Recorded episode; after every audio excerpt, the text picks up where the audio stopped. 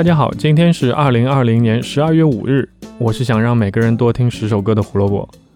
胡说音乐历史节目每天更新，想知道每天的音乐小故事，记得关注我们在荔枝和网易云上的账号哟。今天我们要讲的是一位艺术家，是一个国家的国宝。他的歌声和他的人品一样，被很多人敬仰。一九四六年十二月五日，何塞·卡雷拉斯在西班牙巴塞罗那出生。我第一次知道这个名字是看了某次三大男高音的演唱会上，当时我只知道帕瓦罗蒂，看着高大的多明戈和不起眼的卡雷拉斯，当时在心里面就给三大男高音排了个顺序：帕瓦罗蒂、多明戈、卡雷拉斯。这也许也是很多人心里面的顺序。但卡雷拉斯被称为世界三大男高音，天赋异禀是理所当然的。卡雷拉斯六岁看了一部电影叫《大卡鲁索》，是一部讲述意大利著名男高音恩里克·卡鲁索的自传电影。饰演恩里克·卡鲁索的玛丽奥·兰扎成了小卡雷拉斯心目中的偶像。从此，他动不动就会在家人面前表演咏叹调，特别是《女人善变》这首歌。在这里，我们做个小的科普。咏叹调是指歌剧当中主角的独白，一般一部歌剧至少有一首咏叹调，它能表现出主角的特征和内心的想法，往往是一部歌剧里面最精彩也是最难的唱段，结构也比较完整，容易单独拿出来表演。很多我们熟知的歌剧片段其实都是咏叹调，比如像歌剧《图兰朵》中的“今夜无人入眠”，歌剧《托斯卡》中的“今夜星光灿烂”，歌剧《弄臣》里的“女人善变”。还有《茶花女》当中的普罗旺斯陆地和海洋等等。小卡雷拉斯一直重复的唱，把家人都听烦了，于是训斥自然是少不了的。但是我们的小家伙也没放弃，直接跑进厕所把门关了起来，因为在厕所里他开一个个人演唱会也是经常的事情。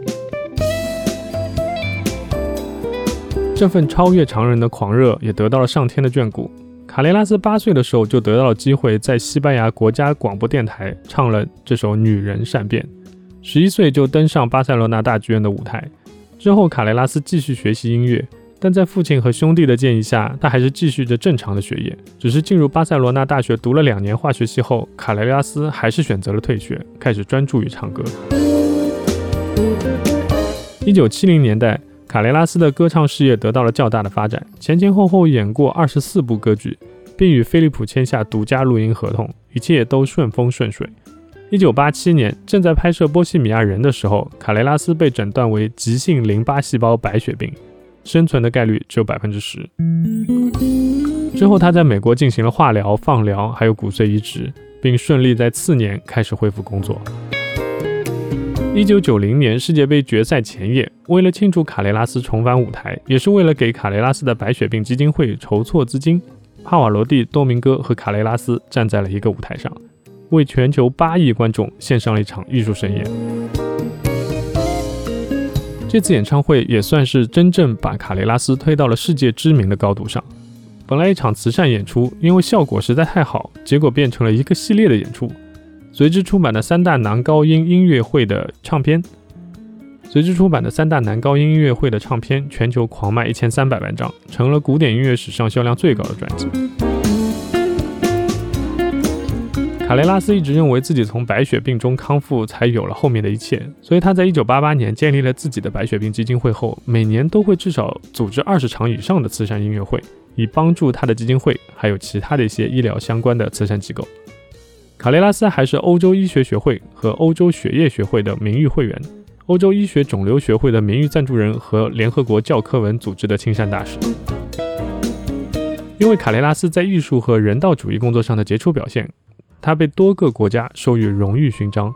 二零零四年，奥地利邮政局还发行过纪念他在维也纳国家歌剧院首次亮相三十周年的纪念邮票。看来他的受欢迎也是世界性的。卡雷拉斯被称为是当今最美丽的男高音之一。今天我推荐的自然是卡雷拉斯从小最爱的那首歌《女人善变》。